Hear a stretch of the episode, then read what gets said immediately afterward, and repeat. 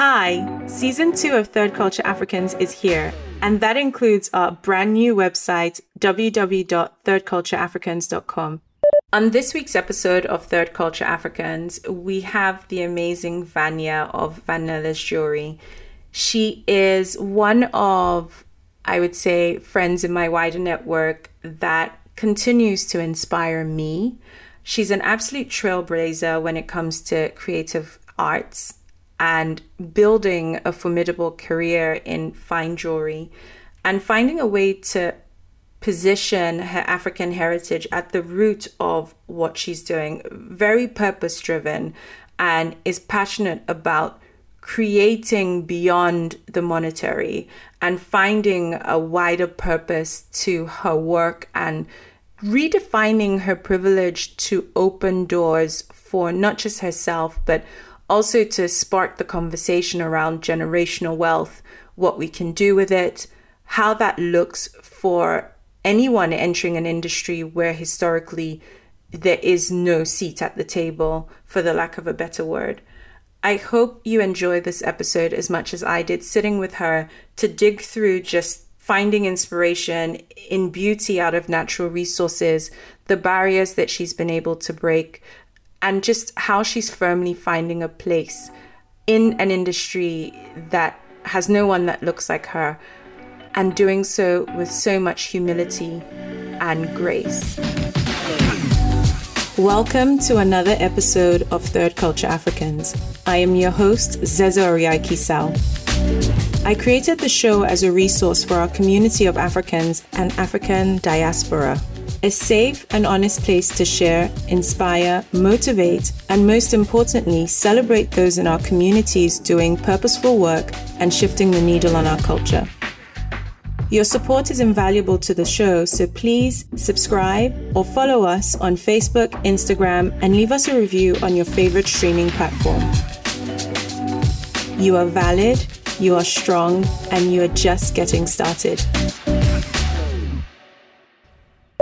Hi, Vanya. Thank you for joining us in this week's episode of Third Culture Africans. Thank you for having me, Zeze. Finally, we we're making it happen.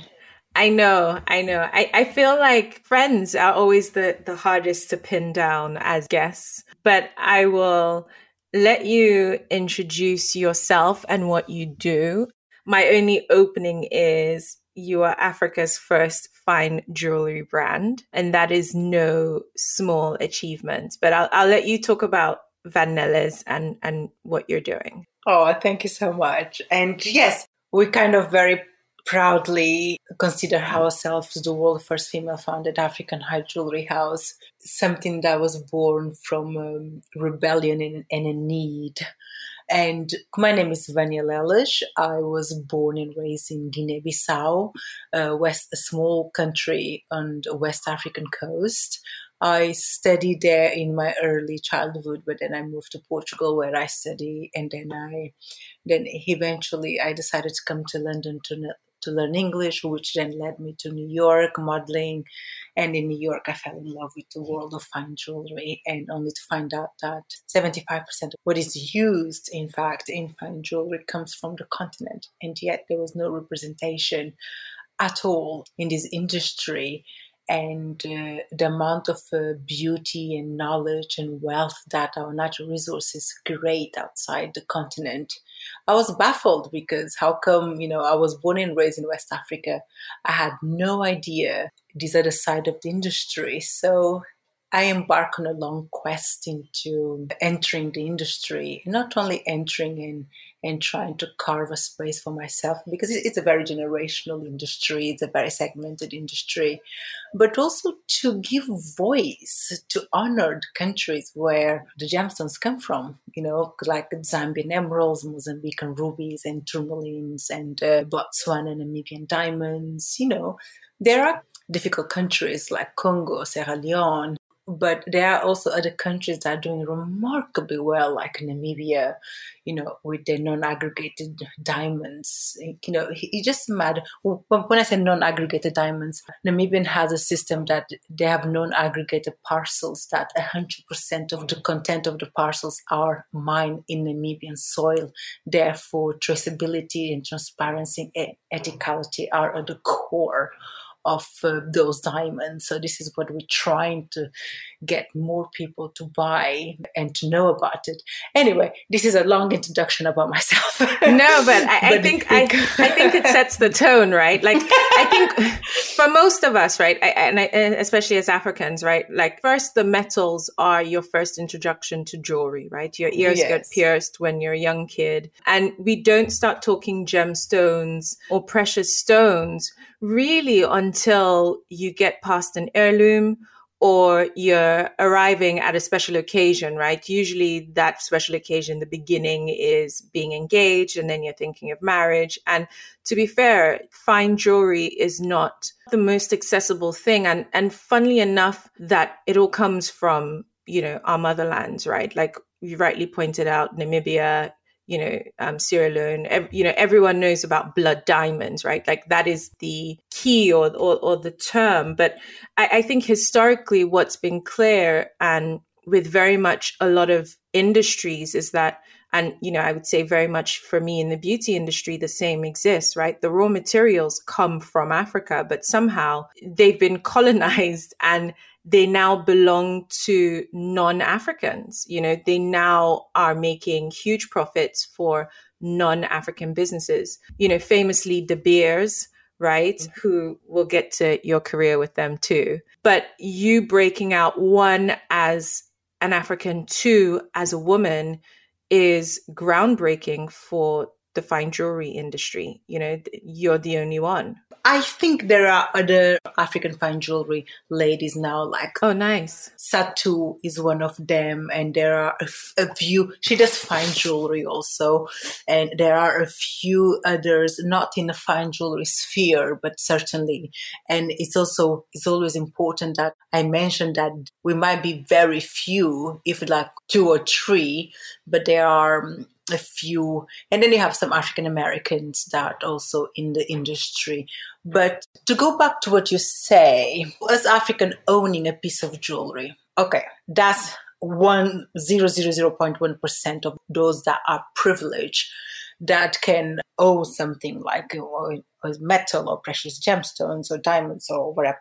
But when I say, how come I grew up in a continent I didn't know the wealth and when I say wealth, it's not wealth in how much money it can bring you. I say wealth in um, in knowledge, wealth in uh, in job creation, in a generational wealth, because those things have been creating knowledge retainer and wealth creation outside the continent, not in the continent. And so, for me, one of the key things I do it very consciously is how to inspire young Africans, especially not the privileged ones, but every young Africans to look around our continent, our vast natural resources and think how can we create something with it. Obviously, Africa is not industrialized. We don't manufacture.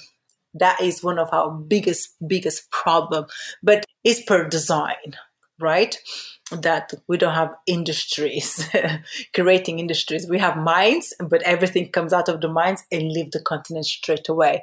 But going back to that, it's just to look around, be more curious and what can be done, what can be, you know, used. You know, African civilizations were the first civilization to use gold and precious gemstones to adorn our bodies, right? Starting from Queen Makeda in Ethiopia, traveled to Cleopatra, Mansa Musa, across the continent. And then we had those, and we were doing our own mining, our own production, our own jewelry making, right? We had the skills. And then we had those four, 500 years, um, which I call gap to be politically correct, that the slavery and then the dismantling of the African empires, industries, and cultures. And so we kind of lost all the skills got stopped in jewelry making, right?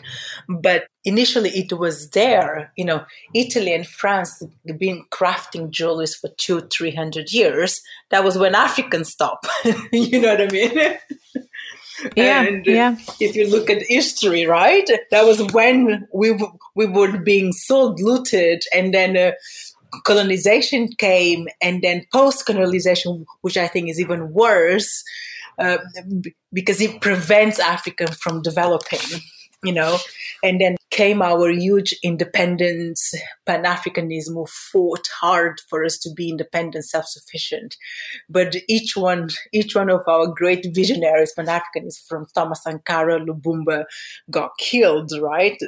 and then replaced by puppets. Anyway, I don't want to be too political about it because yeah. I can go yeah. into into everything. I think what's clear is there's a knowledge gap, right? There's there's this huge knowledge gap in even just the foundations of creating industry, right? As as as a continent, we're yet to go through an industrial revolution.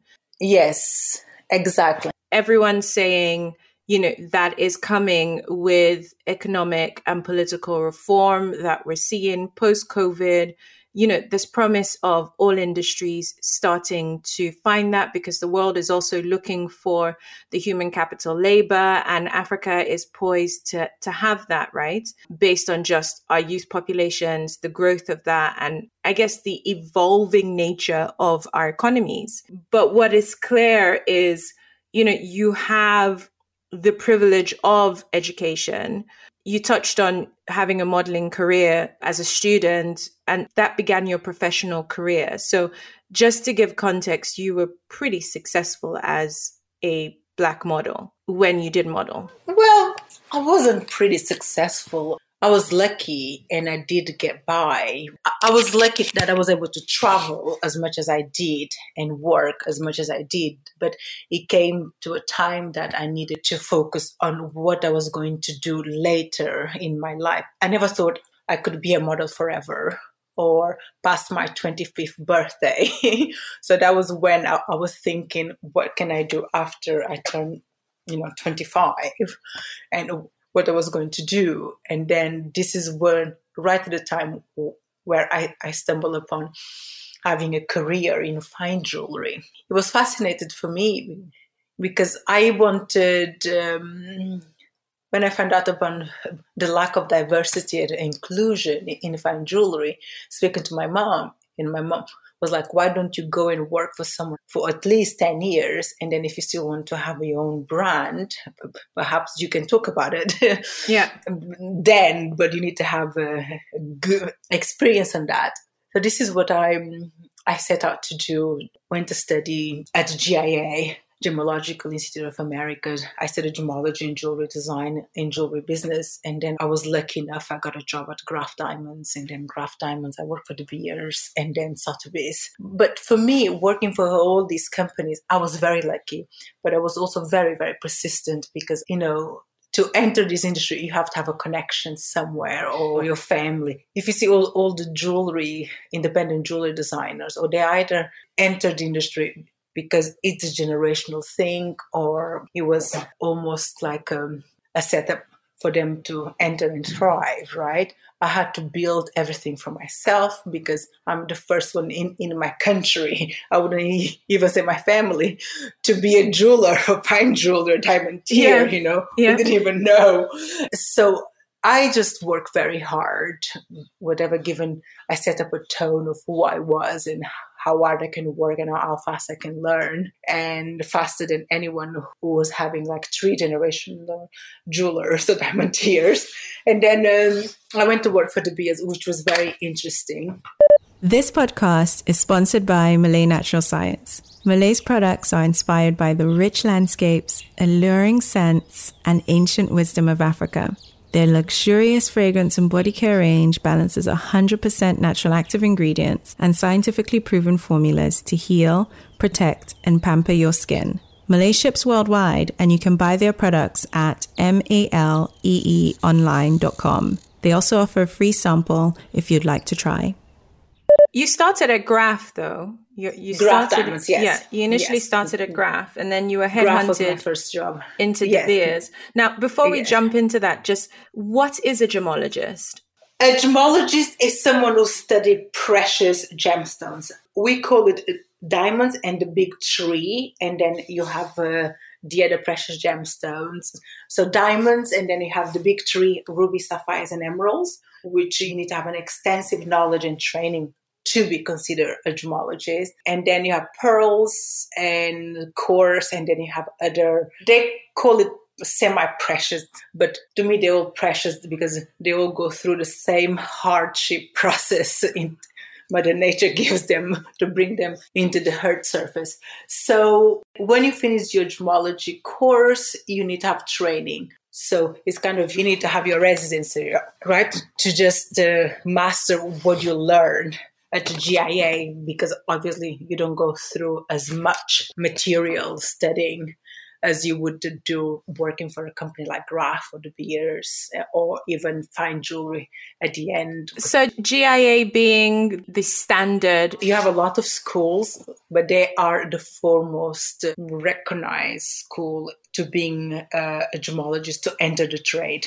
Yes. And these are the guys who kind of rate the quality and clarity and things like that, right? Their standard is is what most people base the pricing on precious stones on, right? Absolutely. They are basically the school, but they're also laboratory. They also grade and test the diamonds and gemstones that then gives each diamond certificate.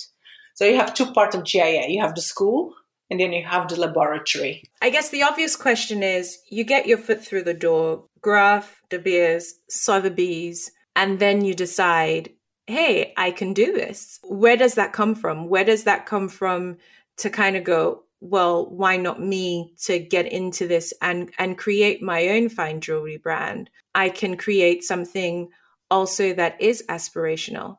You might not have the direct heritage in terms of three generations of family in the business, but a huge part of your heritage in terms of your African heritage now forms a huge part of what you decide to create. Like, where, where does that even begin, or the motivation to do that, or the inspiration? Um, I have to say, I've been, I entered the industry working for all these companies knowing that my time will be limited, is about to learn as much as I can and save as much as I can so I can um, have my own brand. This was already the mentality I entered the industry. Was the final goal will be this.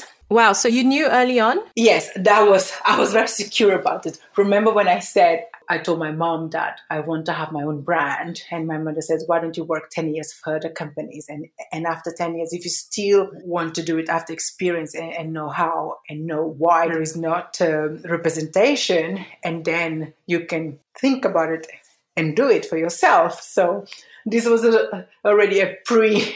I didn't think I was going to do ten years, but then I ended up actually doing eleven because I was having so much fun at the jobs I was having and uh, learning, you know, and so I decided to stay and I stayed. When it came time to have my own brand, it's really like, I remember sitting at Sotheby's thinking, oh my God, you work so hard.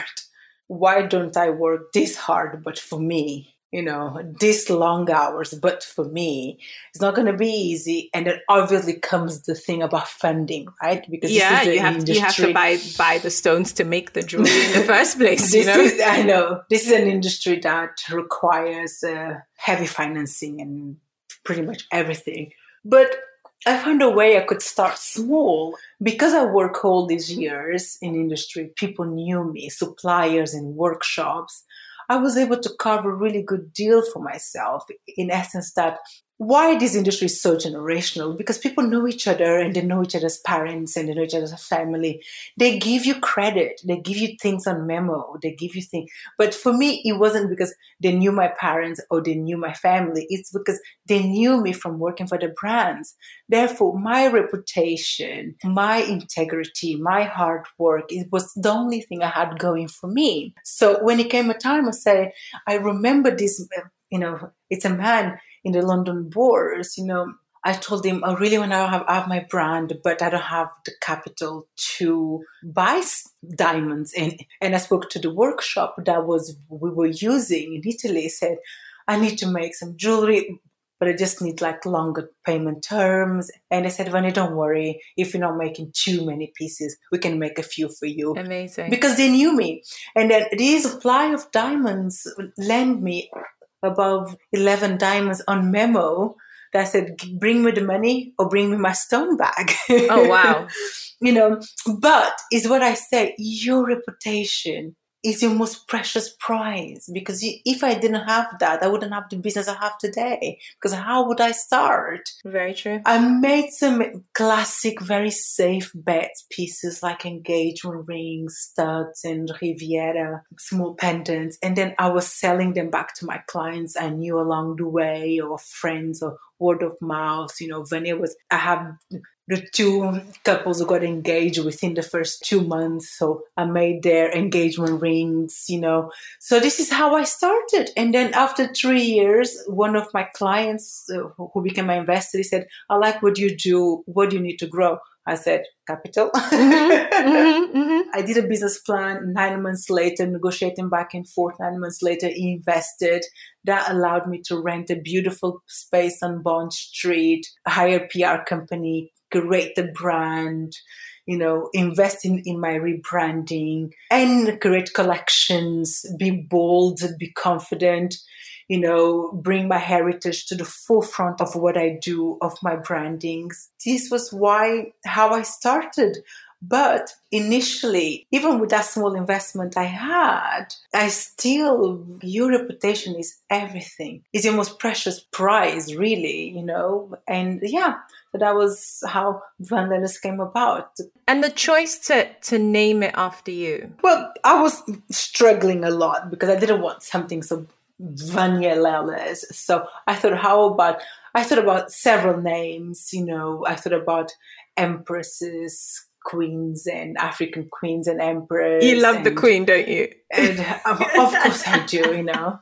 My grandmother used to be obsessed thinking like we came from a a regal tribe in in Guinea-Bissau. Anyway, no, but I just think like um, I thought about so many things, and then at the end of the day, I'm building a brand, pushing a narrative that is new, even though you have brands that exist for 200 years, mining and sourcing in Africa. No one mentions where the gemstones come from. No one honors the countries where the gemstones come from. I was coming full on with that in, into the market. I re- remember my PR company told me you might want to go light on the old African agenda because Africans won't buy from you to start. Oh my god, with. don't you hate that? And second, well, hold on, was one, this was this the PR company we both shared at the same time at one point?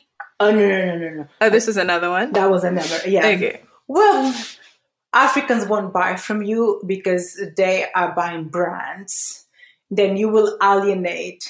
Well, which is true, and then you will alienate your other non-African clients. So I would go light on it. I said, you know, whoever gonna buy from me identifies with my story, with authenticity of what I'm doing, and uh, my sourcing, because I think clients, the international modern powerful woman wants to know where the luxury they're consuming are coming from and I'm telling them your emerald are coming from Zambia, and you know I'm giving them traceability into what they are consuming. And for me, that's very important. And if they like that authenticity and they like my story, they want mine. There's a clear education, right? That that happens with you being a part of the industry. Now, you mentioned Queen, and I have here a quote Diamonds are a girl's best friend. You make pieces for women, but queens. You know, I, I, I that's what I. It's it's such a you statement, but it's so true. I, I think you know, the reality, as you pointed out at the beginning, which is 75% of the industry is from Africa in terms of the materials they use. 75% of what is used in fine jewelry coming from Africa, yeah. But we're not present in in the end product in in in any way you know i think now we're seeing with you know black lives matter and and the drive of diversity and inclusivity we're finally seeing women of or people of color feature even in the adverts. You know for a very long time you know you wouldn't really see black models modeling you know prevalent in in advertorials for fine jewelry. I think that's that's only something we're seeing more of now. Um, and then you taking that and absolutely smashing it and and getting the support of huge celebrities you know like recently you had rihanna in one of your pieces. And and your pieces aren't your everyday pieces right? You mentioned your evolution from your typical engagement rings through to you know the pendants and the studs. You know you're making jaw dropping statement pieces that people see. Yes trying. And I'm obsessed. I've already told you the one I like. So maybe one day when when you're feeling very generous, you'll let me wear it. just to okay. pose, just to pose and take a picture. But yeah, I digress. I'll, I'll get to my point in between the bespoke work you do, there's a part of your business that's focused on on growing retail. So working with Neiman Marcus and being next to your Chanel or your Dior's. How did that moment culminate? And and for you, because there's one thing to be a private client jeweler, right? Like that is perhaps the lane most people would expect you to be in. But to transition from that into hey, I'm in Neiman Marcus and I'm sitting next to your Chanel's, your Dior's, your Cartier's, etc. I know retail, right? So there are metrics involved with that that are insane too. Well, I was, uh, I think, uh, when we finally got the contract with Neiman Marcus, and which, by the way, we're no longer at Neiman Marcus because they filed for bankruptcy. And uh, I was going to uh, get to that. So yeah, yeah, yeah, which we're no longer that. Don't worry. I was smart enough to move very fast. You have to because you. I'm working on a no risk. I can't run any risks. So basically, positioning and placement for me was everything. So I had to have meetings, flying in and out. I remember I was actually pregnant, flying in and out to the US, try to get I yes, we're gonna be here, but who's gonna be on my right and on my left? Oh, which brand? I said, well, you know, how do you be very polite and charming? Try to make them move you to next to that brand because you know positioning is everything, and so I think being bold and asking and say we deserve we produce in the same factory. We don't have the same marketing dollars, but quality, if not better, hours. So in the end, I think, uh, you know, they let us be there to try two weeks and you have to sell a piece. And we were lucky, like in the first two weeks, we sold like a piece for 200,000. So that was, say, okay, we're going to give you another three weeks next to this to this brand. So obviously we have to perform, but it was sheer, sheer luck as well that we happened to sell when we were next to those brands. And then you you take that, and then in the US, in the UK, in Bahrain, in Doha, where else have I have I named everywhere now? Yeah, the US, but we did in Paris, but it, it wasn't so successful. This is a message that you're spreading not just in, I guess, the market that you would expect, um, and as Africans, we do consume, those with the disposable income do consume fine jewelry. You know, absolutely. We make up a percentage of the consumers across all of these other much larger companies. The one that I found most admirable is that you were able to get the award for Great British Brand. And having that stamp of approval in terms of quality and and alongside your De Beers and you know your Burberrys and Dunhills and and those those sort of brands that have won that award before was that of great meaning for you? Like obviously you've mentioned positioning being a key thing and making sure that you're counted amongst the best was that just another notch to kind of go but here we are too to correctly say that it wasn't an award. Was like they selected 75 great british brand and we were part across different luxury categories and we were part of that. We were selected. I was very proud when that happened and it gave us a seal of approval that our craftsmanship, our quality, and our brand can strongly stand along all other brands that exist far longer than us and that has huge marketing dollars. They go for the quality and the craftsmanship. So, although we are an African brand and we were able to create something that stood strongly and firmly next to all these other brands. So, that for me, I think uh, it happened two years in a row. I was very happy, let's say, humbly very happy. yeah, I think it's you know you're being really modest, but I I think it's it's it's it's one thing to to have the ambition to create something in the luxury space, and it's another thing with the African heritage to successfully do it. You know, I I face this in the beauty industry with Malée consistently, where you know it's a huge barrier to for africa and luxury to sit in the same space and more and more i think as the world is being more open we are seeing across industries fashion music you know jewelry more and more there's an appreciation of actually the heritage that we do have. So I don't think it's that we never had luxury. I think there was just never an appreciation and the right value placed on what we did have. Agree. You know, and then you coming out with collections like the Nile collection and and making it very clear the root of this inspiration. So so no one can discount that actually there is a history to the people of the Nile and fine jewelry and you know, you might disassociate it, but actually this is real because I think there's a huge edu- education, right? Like I, I do this with Malée and you're doing it with the jewelry where off the back of it, there's an education going on. And even to ourselves as, as Africans, right? Because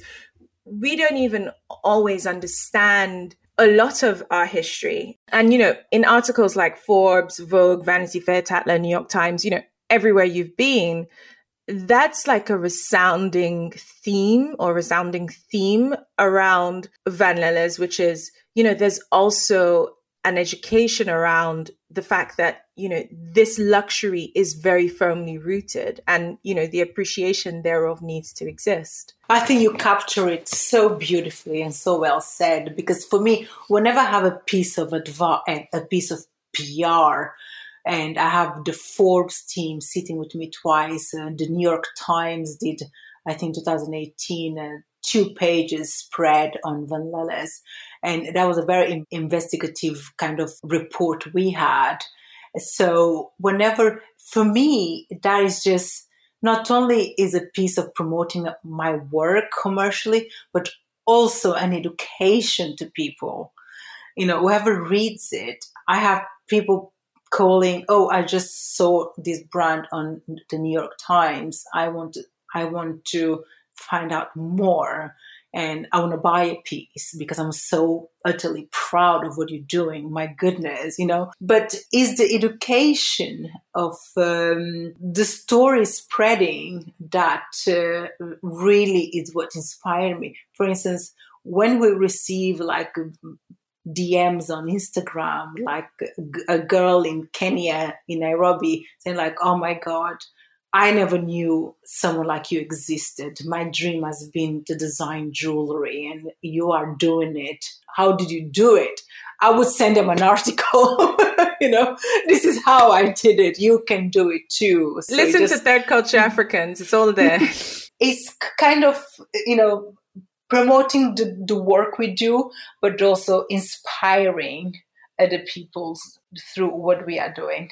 I've talked about some of your highlights, right? But was there a moment for you where you felt like, I think I've made it? I think this is it. Like, no, no, no, Malée, no. oh, Zeze, no, not yet. I wish, as I said, Rihanna, I, could, I, like, I call it I call you Malée, which is your your my company name. I know, I know. We, we have this. I'm Malée, by the way.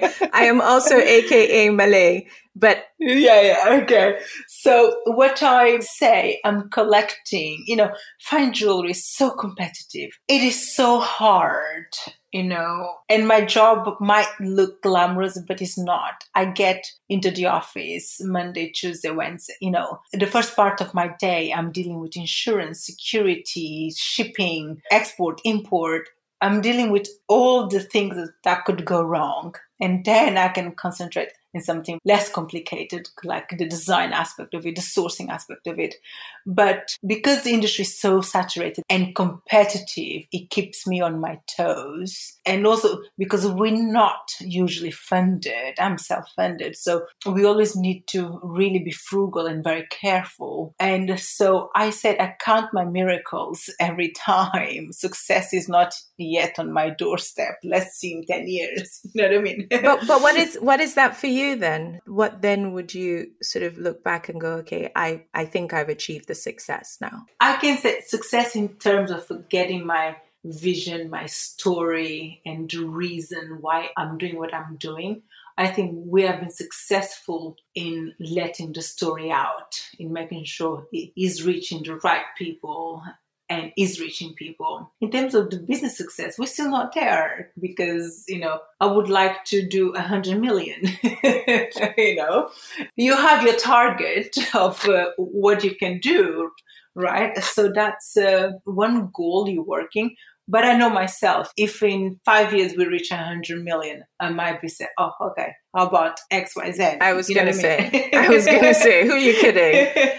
exactly. I've got here purposeful sophistication. So there's something about showing the continuity in Vanleles and you know, you're very passionate about ethical mining. You know, I touched on blood diamonds at the beginning, but, you know, a huge part of what you do has a huge community social responsibility aspect to it whether that's supporting you know your charity or furthering ethical mining or even just pushing forward with education to the next generation and within the industry now is that a pay it forward thing because most people will say oh what charitable you know thing do you support etc but i feel like with with Vanleles it's it's completely different I, I feel like you are trying to build the frameworks of what an industry looks like for fine jewelry in Africa on the ground. Absolutely, Malée. Uh, Zeze, sorry. I not call you Malée. I know. Everyone now knows my nickname with you. okay.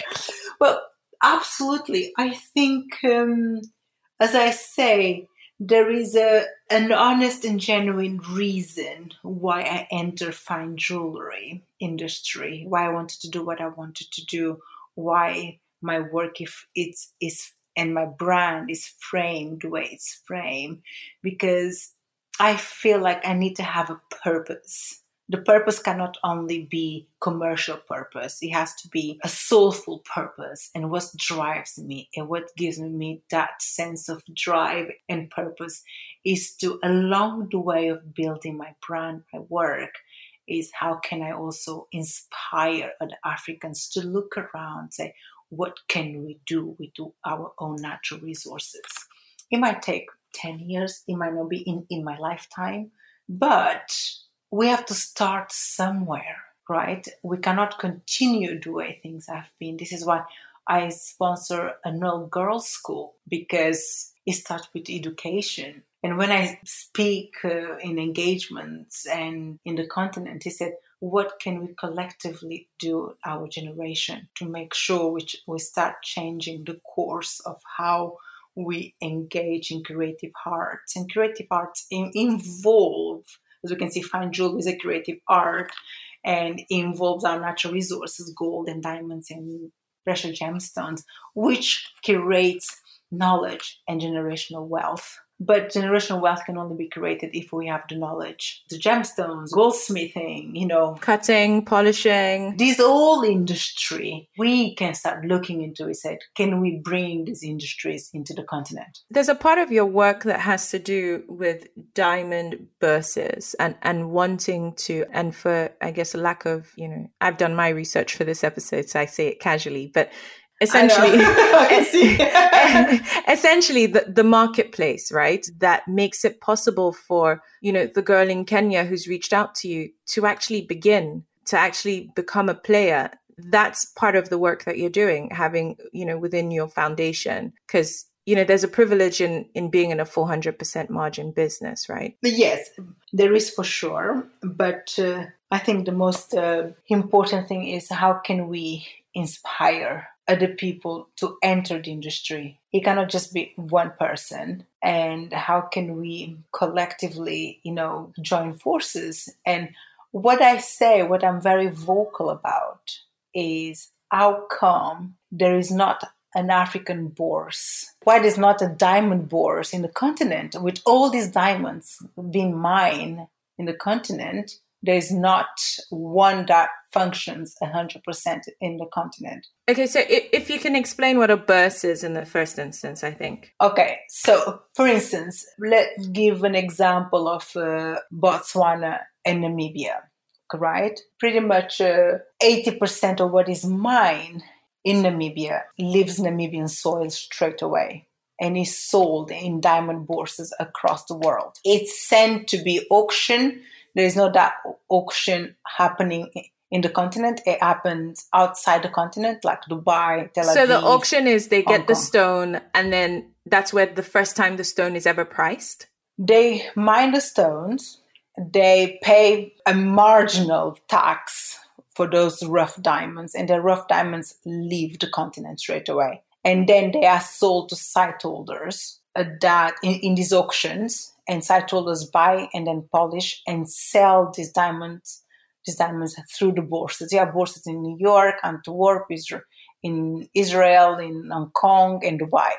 But we don't have one in the continent you know so we are losing taxes we are losing a whole industry just there because we're not uh, demanding and i'm saying demanding because we can demand is it's our own goods to be at least the first time the rough diamonds are sold let's start doing it on the continent first. Make those 80 sightholders come to the continent and bid and do an auction inside the continent, inside the producing country and let them pay the taxes and then they can export it in 10 5 in 5 10 years and then we can say now if you want to be a sightholder you want to buy our diamonds you have to help us build lapidaries to polish and cut the diamonds in the country and then we created the whole industry has to be created but we have zero industry we have mining industry and then everything is sold but do we have the foundations or the resources to even attempt this? You know, this is always the question. And, and I say this not because I believe my question, because one of the things that I'm focused on proving with Malée is actually it is possible, right? And one of the things you are proving too is it is possible. So then why is there this barrier? Um, okay. This is. Uh, why there is this barrier loaded the question is so loaded but only you and i can tackle it right so no one has interest for the continent to industrialize itself in this no one zero they all these big big mining companies they can do all this fanfare in in botswana wherever they have no interest for the gemstones for the diamonds to be 100% polished and cut in the continent. Antwerp became a diamond hub, a diamond center for the last 200 years, right? And they don't produce an ounce of diamond. Tel Aviv became the diamond center of the world after the inception of the country and they don't produce an ounce of diamonds, right? Not even the dust. And then you have Hong Kong, which in the last 30 years became what it became eh, as a diamond hub of the world. And then you go to Dubai, who's in 15 years is a diamond is taking over Antwerp. If those countries could do it without having the product, we, the ones we have the product, why we cannot do it? and and I think it goes, it, but it's true. It goes to your point that you know, and and this is why I feel like the podcast for me is so important because it's it's a it's a curation of people who are in some cases defying the odds to continue to create within industries that were otherwise not exposed to as career options, as options. Now, yes, you know, there are huge barriers to entry into fine jewelry, but also, why is it not an option for a young kid in Africa to think it possible that this could be them? They could be the next Cartier or Van Cleef because we, we don't it doesn't even feature on the list right? Doctor accountant lawyer. Okay now maybe permissible. You could be a sports star but even then you know there's a question mark on the longevity. Most recently you know musicians. But there's so much else out there that one economically can radicalize where we are right as people. Yeah absolutely. To create industry and three really build the diversity. And and i hope that this episode oh, you touch on something. Let me give you two quick examples. For the last 30 years you have a list that comes out with the richest diamantaire families in the world. It's a list that produces 20 richest diamantaire families in the world for the last consecutive 20 years it's been families who have mines in Africa. They are Swiss, Israelis, Indians, English, all other nationality, but not an African. And my ex-boss Graff makes part of that list and his ex-wife. Okay.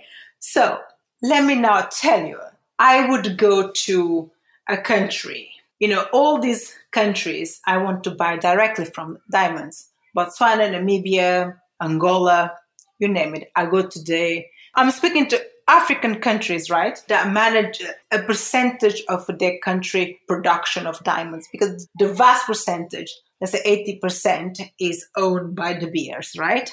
But the ones the country is allowed to manage, which is shameful to even say that the ones the country is allowed, the national companies or the national government is allowed to manage tells me, oh, we can sell to you, but the problem is we have a list of the requirements you have to meet. You have to be X, Y, Z, they, they blurb a list of things that, which is like you have to have a million dollars minimum to purchase and you need to be able to purchase eight to 10 times a year. And my question to, to those people is like, okay, fair enough you sell to XYZ families, but those families been in industry for generations. I am your first African fine jewelry brand.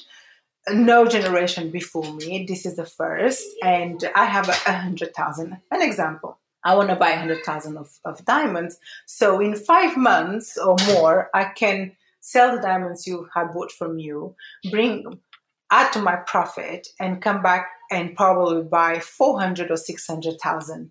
And then in three to four years, I might be able to buy eight times a year minimum a million dollars per purchase, right? But you're telling me, no, these are, are your requirements, which, by the way, was written by someone who has no interest to bring diversity into the industry. Let's just give you an example. For the Graff I work with him is in his book.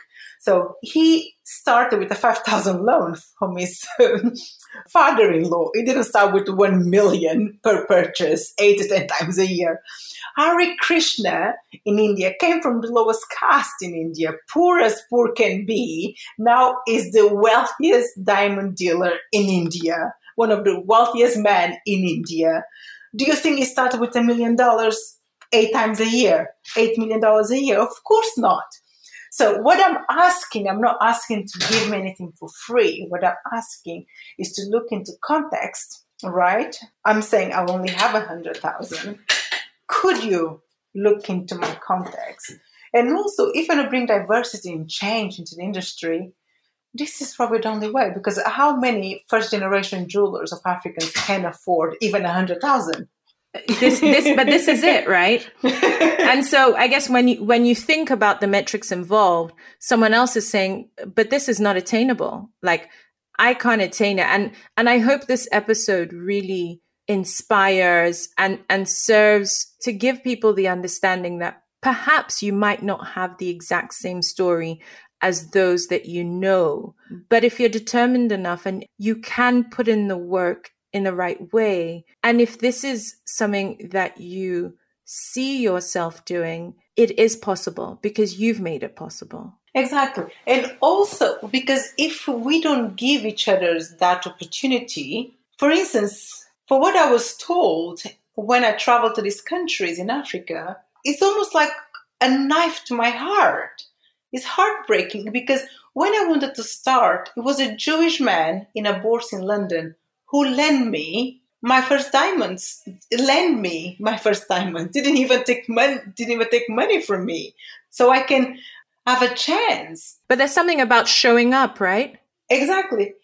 And it was my Italian manufacturing that was like also generational family making jewelry who made my jewelry and gave me the jewelry without any absurd demands. Now that I build everything and it's so documented all over the world, I go to my own peers. No, you, you need to have a minimum million dollars. Isn't that heartbreak? That comes again to bring me when I see retail, I see very wealthy Africans rather buying, you know, less quality for for a brand name, you know. Yes, exactly. Knowing full well that above Cartier, there is this African woman doing beautiful, high quality jewelry at such a great price. They still go and prefer and buy the Van Cleef, the Cartier, blah, blah, blah, blah, blah. It's just like we don't support each other. I think there's something in the psychology of, you know, a, a large portion being aspirational. And aspirational is something that we see across all cultures, right? Whether it's Russians or Arabs or Africans, etc. I think that there's something about aspirational wealth and and what you're creating is substantial and and don't forget that there's an education too right in the understanding of that heritage. And I think I wish that I, you know, get to a point one day where I can afford one of your pieces and I can I can wear it proudly.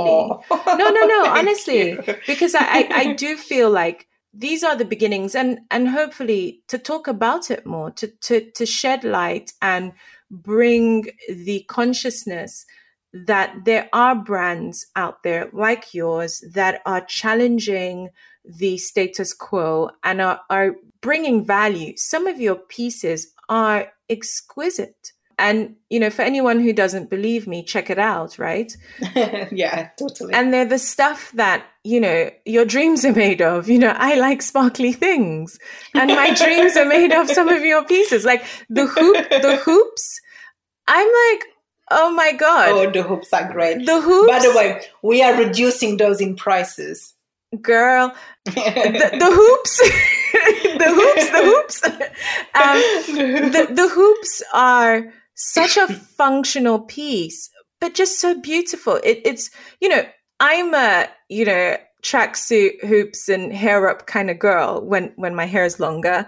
At the moment my teeny weeny fro but just with a pair of hoops and something easy. And you know it's going to be talked about because it's not your average hoop it's there's something elegant about your style and and that speaks to your creativity and how much you've put into the design etc and you know if anything i hope this episode really just broadens everyone's mind. And and also for me you know you challenge me. You know we have our meetups and our chats now and again and you know you challenge me to think bigger because this is in a million years I think as a young African girl, it never crossed my mind that someone like me could have a fine jewelry brand that would sit next to Chanel or Dior. And long may it continue. Oh, thank you. And the work that you're doing is incredible and the quality thereof. And I know the struggles, right? Because we have some of those conversations where we talk about, you know, the challenges we have just being heard, just being seen, just breaking the door down to even get that placement or that conversation or or the hamster wheel you have to be on just to, to keep going. And, you know, you modestly said you've been really lucky, but you've put in a heck of a lot of work to be where you are with Vanleles. And, you know, I want to say, you know, congratulations and thank you. Thank you so much. And I think you're doing an incredible job while juggling you know, being a mum and being a very present mum at that and, and, and trying to, to win at it all and jumping on planes. You know, I remember, you know, having a conversation with you and you're like, I'm just on my way to New York. And there's something about the hustle of being a mom, building something as big as as you're tackling and still being very humble about it and and i get that's oh, what makes you special you. you know that's that, that's what makes you very special and thank you so much for coming on the show where can people find you? You know we talked about instagram and stuff but wh- where can people find you? Well we launched our e-commerce website because we're moving greatly into digital work right now. We're adding videos but each time they get in touch with us, we organize Zoom call, uh, either myself or one of my team. We tend to be, you know, it's fine jewelry, so we don't have like the masses it's not like we have 20 Zoom calls a day with our client where we demonstrate the pieces. And then our e commerce website, Instagram, of course, our WhatsApp is always available. And we also sell on 1stDibs. Hopefully, we're going to have two points of retail. You know, in the US, 1stDibs for sure. In London, we have our salon on Brook Street, opposite Claridge's Hotel, where everybody can see the pieces live it was like a, a retail store. Yeah. And there are pieces that are starting at, you know, 2000 odd pounds, right? So yes, it's not yes. all not attainable. The one I like is unattainable. Let me know which one you you want. Girl, you know it's the bridal cuff. It's the bridal cuff. the bridal cuff, which one? The bridal cuff, you know the one? It's like it's almost like a hoop, but it's just all diamonds. It's, you call it the bridal oh, cuff. Oh, yeah, the earrings. Yeah, ah, yeah, they're so beautiful, aren't they? Oh God, I love that. I, Those yeah. are yours. Oh. Just let me know how much you want to pay for them. Everyone, you heard that? You heard that?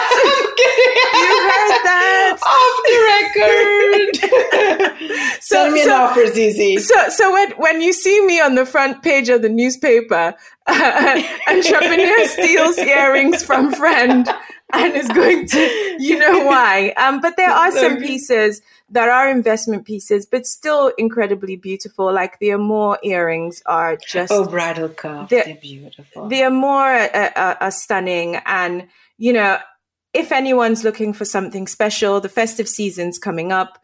Um, and want a beautiful gift for a special person, you know, I would I would encourage you your your your reimagining of you know basic studs with you know what you did with the Nile collection and the studs where you've mixed in you know emeralds, rubies.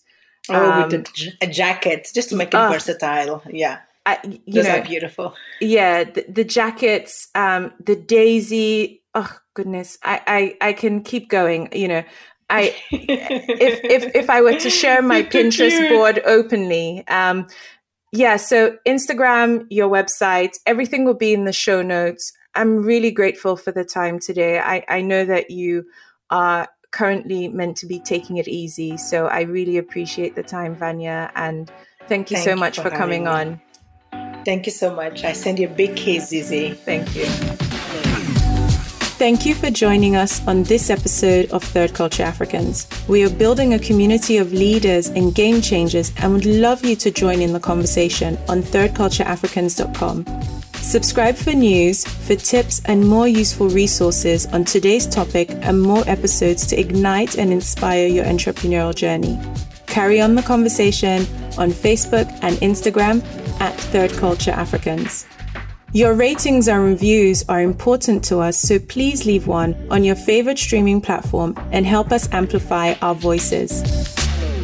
Until next time, you are valid, you are strong, and you are just getting started.